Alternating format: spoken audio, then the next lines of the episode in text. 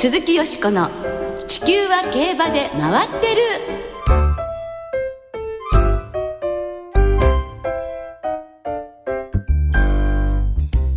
皆様こんばんは。お元気でいらっしゃいますか？鈴木よしこです。地球は競馬で回ってる。この番組では週末の重賞レースの展望や競馬会のさまざまな情報をたっぷりお届けしてまいります。最後までよろしくお付き合いください。今日ご一緒してくださるのは大関俊アナウンサーです。こんばんは大関です。よろしくお願いします。よろしくお願いいたします。先週が桜花賞今週が皐月賞ということでクラシックが始まりますとね本当にね血は筋肉踊りますね。盛り上がってきますね、本当ですよね。気温も上がってきてもう競馬観戦にはぴったりな季節になってまいりましたね。はい。ところが先週は雨が降って馬場が悪くなりまして、はい、力を出せなかったんじゃないかという馬も多かったのかなという印象でしたけれどもね。桜花賞断然一番人気のソウルスターリングがまさかの3着2番人気のアドマイヤミヤビは12着と惨敗でしたからね。やっぱりあの特殊な馬場がちょっと影響したのかもしれませんね、はい、改めてこう競馬に絶対はないと言いますか、難しいんだなと感じたと言いますかね。そうですね。今度オークスはね本当両馬場でそしてあの人気馬たちのね巻き返しというのも期待したいですね、はいそして今週は皐月賞ということで大混戦と言われていますボバクラシックに牝馬の挑戦がありまあこれが今一番の見どころと言っても間違いないかもしれませんけれどもね、ね、番組後半では皐月賞を展望いたしますのでどうぞお楽しみに。鈴木よしこの地球は競馬で回ってる。この番組は JRA 日本中央競馬会の提供でお送りします。鈴木よしこの地球は競馬で回ってる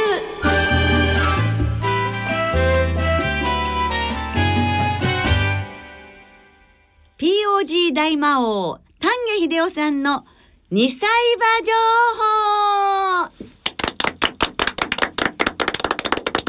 ということで今週来週と POG 大魔王こと丹下秀夫さんをスタジオにお迎えして来年2018年のクラシックに向け2歳馬情報をお届けいたします。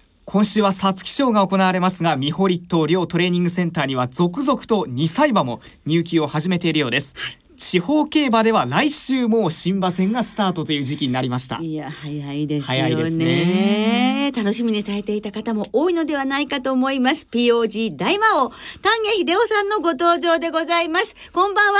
こんばんはお忙しい中ありがとうございます。今年も、はい、え花散る4月にやってまいりました いやいやいやもうねあのクラシックはね、はい、満開っていう感じなわけですけれど、うん、先週の桜花賞を制したのはレーヌミノルだったのですが丹下さんの予想はいかがだったでしょうか？本命ソウルスターリング。がっかりちょっとやっぱり下気にしてるところもあったですかね。でもまあ勝ったまず、えー、レーヌミノルをね褒めてあげないといけないかなと思います。はい。えー、桜花賞に至る過程、えー、すべてのこうローテーションでね、えー、誠実なレースを繰り返してきて、はい、まあその結果が生きたというかね。えー、うん、まああ道悪はやっぱり上手だったのかな、あの、あのやや馬場で 1,000m 通過58秒3というねハイペースを克服して、まあ、いろいろ我慢をそれまでに追い込んできたのも確かでしょうけどね、えー、オークス適性はどうかなとは思うんですけど、はい、2着のリスグラシュー3着のソウルスターリング。これともに、えー、阪神ジブナイフリーズやチューリップショーでね1分30秒33秒台34秒台の時計持ってますから普通の、えー、年だったら別に桜花賞からオークス、はい、えー、どんとこいっていう馬たちだと思います。はい、えー、というね、まあ、今年は牝馬のレベルが高いということですが桜花賞が終わりまして今週は皐月賞。こちらはどういう見解でしょうか？ボバ路線3歳ボバ路線はねもうトライアルみんな勝ちあの勝ったメンバーって違うじゃないですか。そうですね。一回はこう年明け、えー、特にあの佐々木賞に至るローテーションステップレースで、えー、戦ってないっていうのはね、はい、これやっぱ難しい そうですよね。あのファンディーナも入れて、はい、重賞勝ち馬が11頭男馬が10頭重賞勝ってるっていうわけで、まあこれもその最多ということですかね、うん、史上。まああの牝馬がねあまりにもその時計レベルが突出してるので、えー、ボブはその弱いでも弱いって言い方じゃなくて みんなそれぞれにあの勝ち馬はね、えー、納得いく時計で、えー、まあラップなりにねあのトライアルの勝ち馬あると思うんですけどね。やっぱもうそうなると、はい、ギリギリじゃ何やってるかって言ったら絶対能力っていうか絶対ラップを持ってる馬、これを見つけ出す、えーそれを主張するしかないなと思いまして。私ははい。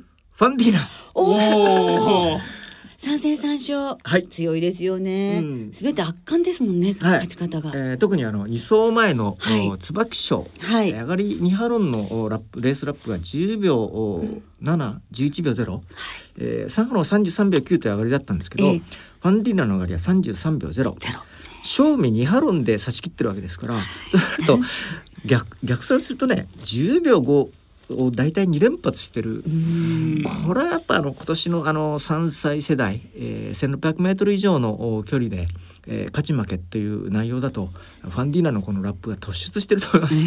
まあお父さんのディープインパクトのあのデビュー戦若駒ステークス、はいあの辺りのラップとね、もう大体似てるんではないかな。ねもうこれをあのファンディーナのこのの絶対能力を押し通すしかない。はい、もう体はお父さんに比べてうんと立派なんですけれども だけど、はい。本当に無敗のねはい。皐月賞馬から、うん。その娘が無敗で皐月賞勝ったらすごいことですよね。そうですね。ね、これ69年ぶりに加えすごいことよね。すごいですねこのお父さんの偉大さというものも伝わってきますけれども、うん。さてオークスもダービーもまだ残っているという状況なんですが丹下さんここまでの POG で指名された馬の成績というのは どうなんでしょう？皐月賞はね、えー、スワーブ・リチャード、はい。えー、対抗打ったんですけど レイディオロも、えー。指名してるので。あ、えー。じゃあなかなか好成績じゃありませんか。はい。ね、実は、ええ、えちなみに去年のこの時期ですね、はい。番組に出演していただいた時の丹下さんのダービーの候補スワーブ・リチャード。さあこれはねいいですよ。だってダービーでね出走してくるでしょ。なんかダービーの方が皐月賞より良さそうな気がしますけど、え私。ー。ファンディーナがいないことを 前提にするとなんか、えー、ものすごく希望がありますけどファンディーナもし皐月賞勝ったら絶対ダービーですもんね。はい。どう考えていいやらちょっと複雑な気持ちですけれどもねちなみによしこさんははい。木礼で母パパででしたねそうですよ。夢なのよ。ね夢。オークスはちなみに丹下さんがリナーテでよしこさんがコロナシオンという馬を挙げていただいたんですがうんやっぱり難しいですね。えーリナーテもコロナシオンも新馬勝った時は、わうん絶対オークス、えいけるかもって思ったのに、お はいかしいよね。なんかね 心は華やいだのでございますけれどもあね。では現時点での丹下さんの今年のオークスダービーの本命候補と言いますとどの馬なのでしょうか？はい、まずオークスですけど、はい。えー、2着3着に負けたとはいえやはりえーリスクラッシュとソウルスターリング、うんこのマイルのお1年の持ち時計勝ちタイムこれはやっぱりオークスにそのまま通じると思います。はい。だけど、えー、オークスにはねあの別路線であのホーパフューム、はい。はい、うん、年明けの中山 2,000m の完築賞2分1秒5形成入る。早い。すげえっつって、えーこれはあの待ち構えているんでね、えートライアルを使って、えー、ホーパフューム。はい。だと。そうまだこれぶつかってないっていうとかいいですよね、はい。この馬ね。あとこの馬と。ついこの前の中山の 2,000m、ミモザ賞を勝った、あのルボワールというね、はい。えーこの馬もね、はい。なんか失礼なぐらい状況代わりと言ってのは 普通そんなこと言うなよもうちょっとは真面目にレレースするよって言うんですけど、うん。あのミモザ賞のルボワール、えー本当調教代わりでしたよね。うん。ああいう品番まだいるのかと思うと。そうですねえー、アドマヤミヤビだって東京 2,000m はいね、えー、本当両馬だったら、ええ忘れなぐさ賞の馬だってね。はいですね。ねでしょ？うんはあ。もう一回考えなきゃいけないそう。かもしれませんね。だけどどうしようかな。いや僕両馬だったらアドマヤミヤビ。アドマイミヤビ、はい。あの去年の時にもねあのお越しいただいた時に2歳馬をね、あの占っていただいた時に、もうアドマイミヤビがね、はい。横綱でしたからね丹下さんの、はい。ね私はやっぱもう一回ソウルスターリングねオックスは期待したいと思いますね、ダービーはどうですか？ダービーはファンディーナいなければ出てこなければ スワーブ・リチャードだと思ったんですけど、ええ。ーそのまた最後にですねあの3月にアドミラブルというね、はいはい。えー馬がねえーあの阪神2000えー 1800m1 分45秒83月のこの時期ねえーコバとその日同日コバを、あのオープンあったんですけど1分47秒台ですよ、よくよく考えたらねあのオルフェーブルがあのスプリングステークス阪神 1800m であったんですね3月ね。その時の勝ち時が1分47秒台だったんですよね。だからこのアドミラブルの1分45秒8というのはちょっとなんだか桁が桁が違う。でおまけによくよく考えたら、うんえー大元はバレークイーン一族でございまはい、した。そうなんですよね。聖地コンコルド一族。はい、うんでまた馬もね、うんすごく綺麗ですよね。えね、あのもね。あの去年のちょうど今頃というかダービー前に、えーもしかして、えーバレークイーン一族のあの、うんこのスカーレットのアドミラルプル、うんダービー勝つんじゃないかと適当なこと言ってたら 本当にもしかして可能性があるのではないか、うんえもう青葉賞お経由でございますけどね、ええ。えーそういうその青葉賞を勝ってあの勝ってダービーというのはまだいないんですけど、えーサーチコンコルドの謹慎なんでね、えーそういうジンクスというかデータをすべて打ち破ってしまう可能性はあるなあるな。青葉賞勝ったらアドミラブル今年は5すべて、はい。えー全部ジンクス、データを覆すんではないかなと思っております。わかりました。えー、よしこさんはあのカットすると思うんですけど。ダービーは、はい。あのもちろんファンディーナが出てきたらばそのウォッカから10年ということであのあまた見られるのかなっていう希望はあるんですが藤沢和夫調教師のやはりダービー制覇のシーンもやはり今年見たいっていう気持ちなのでレイデオロあ。かしら。まあね本当話は尽きないんでございますけれども、あの POG の方の話もしないといけなくて。はい。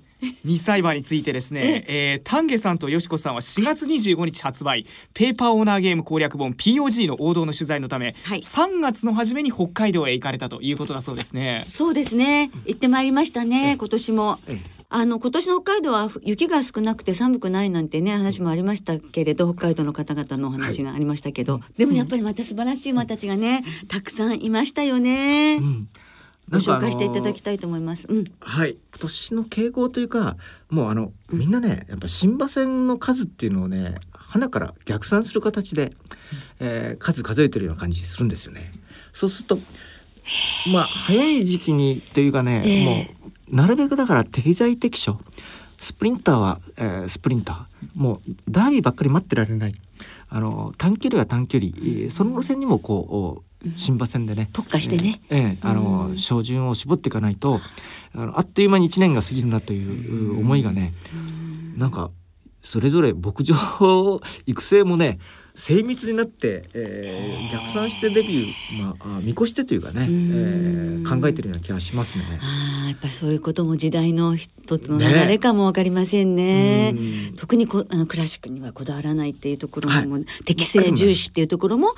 あの重要されてるっていうことかもしれませんが、あの去年の放送では今年の3歳ディープインパクト3区はあの例年ほどではないというお話をされていて事実その通りの結果というふうにまあなってるわけなんですが来年はまたディープインパクト3区が盛り返してきそうでしょうか？はいあの去年ね本当ねたまたまだと思います、あのサンデーサイレンスだって柔軟世代こう送り込んだんですけどやっぱ少し1年ぐらいやっぱあのあ穴ぼこみたいな時があったと思うんですよね。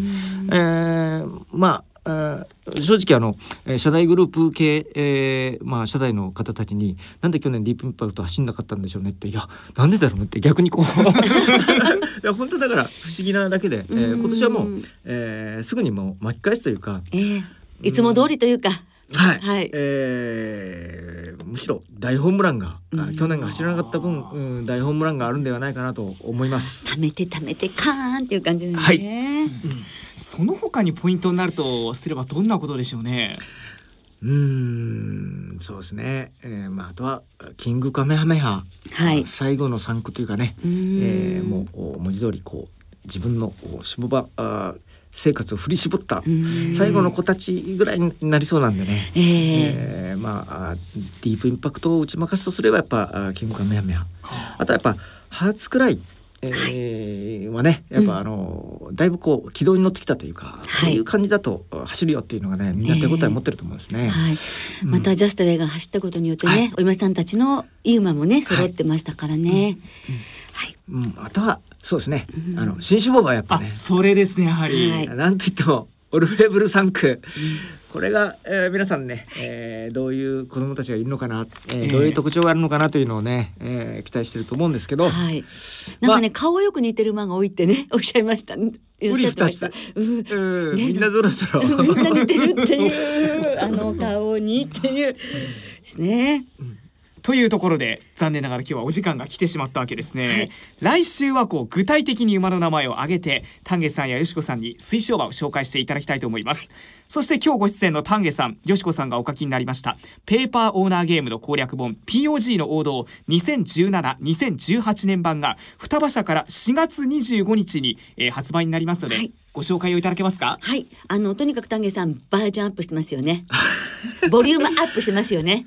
はい、はい。えー本当はあのうなるべくよしこさんと一緒に、えー見て、えーそうですね。まあなんていうかストレートあのあの変に変化球じゃなくてね直球直球。いいも老人にもうどんどんどんどん。いいなと思ったというかね、えーまあ後で結果はいろいろなんですけどね あのなるべくあのいいなという馬をお順番にこう説明あの紹介していこうかなという、えーそういう本に、えーしました。はい、はいそして写真もふんだんです。はいね、ご期待いただきたいと思います。はい。番組の最後にはですねこのご紹介した POG の王道2017-2018年版のプレゼントのお知らせもありますのでどうぞお楽しみに、丹下さん、今日はお忙しい中ありがとうございました。はいねどうも来来週もよろしくお願いいたします。お願いします。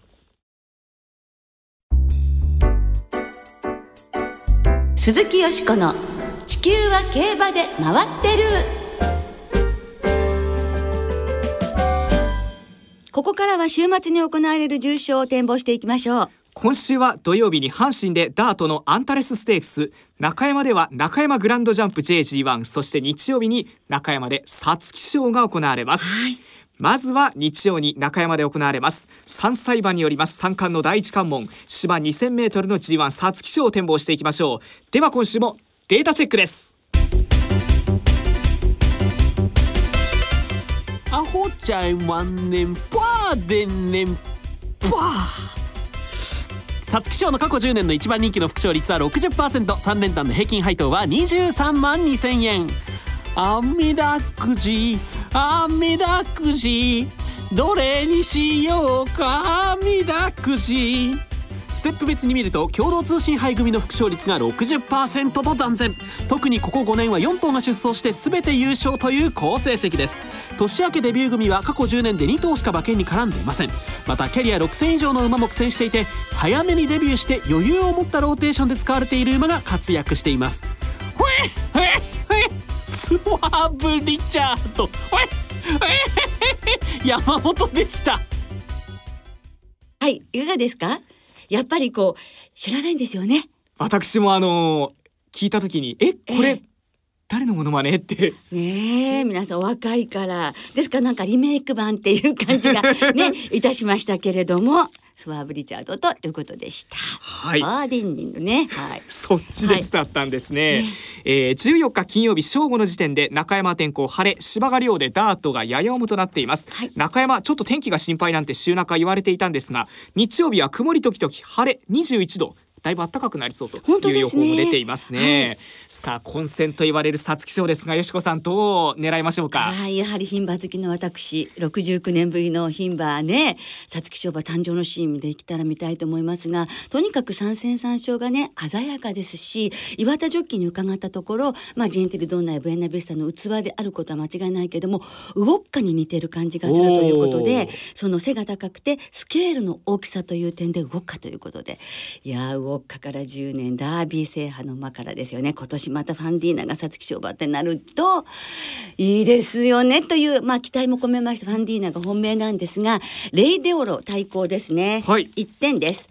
まああのお母さんもお母さんのお母さんもそれからお母さんのお父さんもすべて藤沢厩舎の管理馬だったということですからこの決闘を知り尽くしています。レイデオロ1点。5番8番の馬連1点でございます。はい。はい。そして竹豊騎手が年男の時にはあの皐月賞を勝ってるそうなんですね。成田大臣ディープインパクト。今回年男ということでタンビュライトもちょっと少し買ってみたいと思います。はい、はいルーラーシップ3区も抑えてというところですねよしこさんそうですね。アグループですからね。はいはい。大関さんは？私は迷ったんですがデビューからずっと同じ松若騎手が手綱を取っているアメリカズカップ、うん。如月賞も長くいい足を使って勝ったというイメージがありますし、多少こう今中山が馬場が使われて最終週で荒れてきているのもむしろ都合がいいんじゃないかなと思いますのでうん。木更木賞から少し間は空いているんですが、はい。アメリカズカップの人気が割れると思うので副賞で 手堅くいってみようかなと。あでも野崎さんのねこういう時の副賞って当たりますもんね。あ。この番組での。そうでしたっけ、はい。自分で言われて今気がつきましたけれども、はいねえ松若騎手も中山の G1 は初騎乗ということですが、えヤングパワーで頑張ってほしいですね。欲しいですけれどもね、はい。師匠の馬で頑張ってほしいなという期待も込めてですね、はい。えー続いては土曜日に中山競馬場で行われます春のジャンプのナンバーワン決定戦 JG1 中山グランドジャンプを展望していきましょう。ではこちらもデータチェックです。なんですか？なんですか世界の国から中山グランドジャンプの過去10年の一番人気の副勝率は 50%3 連単の平均配当は5万円。知っとるけのけ知っとるけのけ俺の名前を知っとるけのけステップ別に見るとペガサスジャンプステークス組の副勝率が25%ほぼ差がなく阪神スプリングジャンプ組が24%で続いています。前走の着順を見てみると6着以下に敗れた馬の巻き返しも珍しくなく気にする必要はなさそうです。年齢別に見ると5歳馬も副勝率が優秀。続いて4歳が 25%6 歳以上が17%でなるべく若い馬を買いましょう。ウィンヤードを買わなくちゃダメダメ。山本でした。ボワ知らないのに大健闘だと思いますけどね。本当まあちょっと野となれ山となれみたいなところがあったかなと思います、はい。ウィンヤードです。えーはい。土曜日の中山はですね晴れのち曇り20度というよ、えー天気の予報が出ていますね、はい。さて、えー、よしこさん。はい。絶対王者が今障害界に君臨しているようなはい。状況ではあるんですが、今年の中山グランドジャンプどう狙いましょうか、はい、やっぱりそのお重長さんをあの応援したいと思いますね。この番組にも石上騎手がそうですね。ゲストで来てくださいましてね、その障害競争の奥深さとか面白さとかそういう魅力をたっぷり語っていただきましたので、それも含めてやはりお重長さん注目したいです。大関さんは？そうですね。やはりお重長さんは相当強いと思うんですが、相手の候補として前に行ける名将秀忠、レジェンド熊沢騎手はい。先行して一発ないかなというところで、この生まれ一点かなとはい買ってみてみたいなと思いますけれどもね。はい。私も同じです。じゃあ二人とも八番十二番で行きましょう。はい、ごお互い笑えるようにしたいですね,、はいね。リスナーの皆さんからいただいた予想もありますからご紹介しましょう。お願いします。サムライタイガースさんです。皐月賞2戦連続上がり最速堅実な末脚を持っているカデナを軸にしたいと思いますと。うまいもんさん皐月賞はカデナの単勝と馬連を買うと決めています。何としても福永祐一騎手に皐月賞の称号を手にしてダービーも勝ってほしいんですと、なるほどムーンレディの2014さん。今年は少し時計の馬場かかる馬場になると見ています。そこで浮上するのがステイゴールド産駒のウィンブライト、モイットは内枠を引いたコマのインパルス、勝てば92年ミホノブルボン以来のナスルラ系シュボアの勝利になるということだそうですね。炎の男さん。皐月賞出走の18頭は時計の差もほとんどなく素質も互角。個人的にはアメリカズカップから場外ホームラン狙いですと。うんいい私と一緒ですすね。一撃さんファンディーナが勝って牝馬として69年ぶりの皐月賞制覇の場面を見たいですと、うん多いですねこういう方もね。そうですね。府中の風の子改め風の子さん。皐月賞の本命は藤沢和夫厩舎二頭出しの中からルメール騎士で挑むレイデオロで先週の桜花賞悔しい思いをしたでしょうからなんとか鬱憤を晴らしてほしいですと。はい。ね普通は和夫厩舎もねボバクラシック初制覇なるかどうかと。そこですね。あと重賞100勝目も。そうですもんね。はい皆様どうもありがとうございました。来週はフローラステークスの展望を中心にお届けいたします。お聞きの皆さんの予想もぜひ教えてくださいね。お待ちしています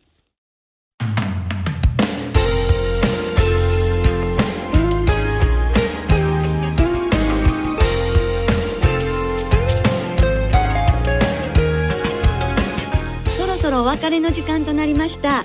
今週末は最終週を迎えます。中山阪神。そして福島の参上開催となっています。日曜日の中山競馬場には今年の JRA の CM に出演されている松坂桃李さんが来場されます最終レース終了後にはススペシャルトークショーを行います。それから先週開幕しました福島競馬場は土曜日にお笑いタレント江頭2時50分さん。日曜日には純一ダビッドソンさんによるお笑いライブが開催されます。そして春の3歳受賞は生まれんがお得です。今週は中山の皐月賞が対象レースとなりますそしてここで番組からプレゼントのお知らせです。今日の特集でもご紹介しました。丹下さんそしてよしこさんがお書きになりました。ペーパーオーナーゲーム攻略本。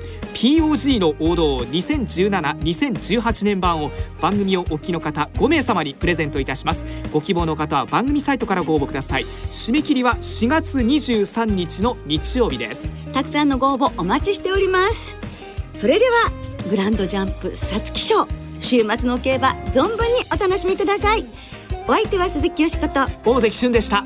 また来週元気にお耳にかかりましょう。鈴木よしこの地球は競馬で回ってる。